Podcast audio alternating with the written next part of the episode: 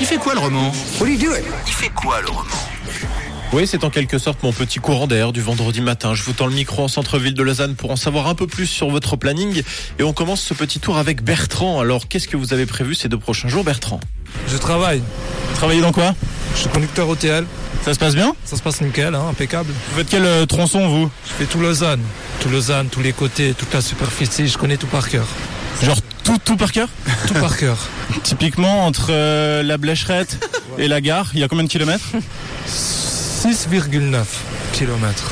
Je vérifierai. Hein. Je peux vérifier. hein. Et alors, c'est quoi les, les endroits de Lausanne qui sont les plus compliqués pour, euh, pour vous en tant que conducteur de, de bus Où, où c'est le plus difficile à manœuvrer, par exemple Il n'y a, il y a pas d'endroit plus difficile. C'est c'est à chaque moment, c'est de l'imprévu en fait. Donc il n'y a pas d'endroit plus difficile. C'est c'est en fonction du moment. Et qu'est-ce qui fait un bon d'un mauvais pilote Euh, Il n'y a pas de bon, il n'y a pas de mauvais. C'est juste euh, comment t'es dans ta vie, si t'es bien ou pas, tout simplement, hein, comme tous les métiers. hein. Eh bien, Ah, voilà, tout simplement. Alors j'ai mené ma petite enquête quand même. Oui. Et euh, il y a effectivement un tout petit peu moins de 7 km entre la Blécherette et Lausanne-Gare. Donc Waouh. euh, quand même assez impressionnant Bertrand. Donc, Chapeau. c'est- c'est un professionnel. C'est un, prof- c'est un vrai professionnel. Il ne effectivement. ment pas.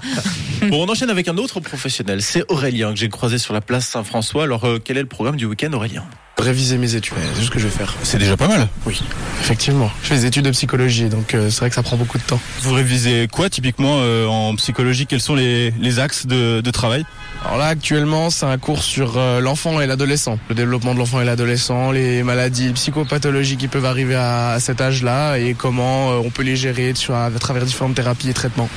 Et aujourd'hui, euh, qu'est-ce que qu'est-ce qu'on doit retenir finalement de l'enfance et de l'adolescence Est-ce que on se développe mieux Est-ce qu'il y a des choses à craindre Est-ce que enfin c'est une question compliquée, hein, j'imagine. Euh, Oui, oui, c'est- c'est c'est une question compliquée, c'est une question qui n'a pas vraiment de réponse pour le moment, j'imagine. C'est encore toute sous c'est c'est source de débat absolu. C'est vraiment, euh, c'est vraiment encore euh, très flou. euh, Et on voit beaucoup d'avancées, beaucoup de choses nouvelles. Chaque théorie est vouée à être dépassée. Donc au final, euh, je crois que c'est c'est une constante découverte et une constante amélioration des, des à la fois des traitements et des, et des accompagnements psychothérapeutiques. Ouais, vaste programme. Euh. Euh, En tout cas, je saurais chez qui sonner quand j'aurai l'impression que mon enfance a eu un impact sur mon développement personnel au moins. Ça c'est la bonne nouvelle. Bon, pour terminer, je suis allé discuter avec euh, Mike au flon. Alors euh, quoi de beau, Mike, ce week-end Je vais rester tranquille chez moi et me reposer.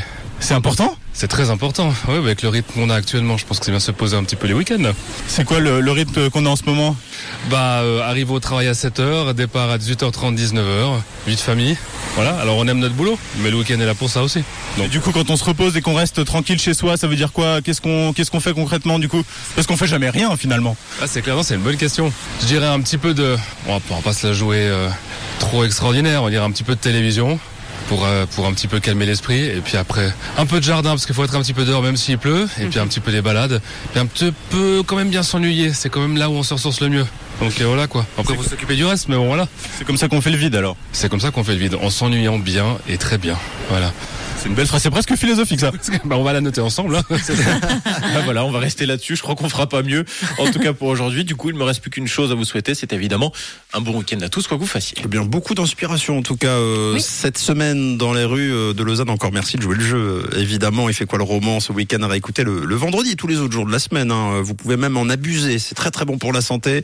Ça permet aussi de, de- de- de casser les a priori des gens euh, qu'on ne connaît pas forcément parfois quand on les croise dans la rue. Bon week-end à vous aussi. Une couleur, Une couleur, une radio.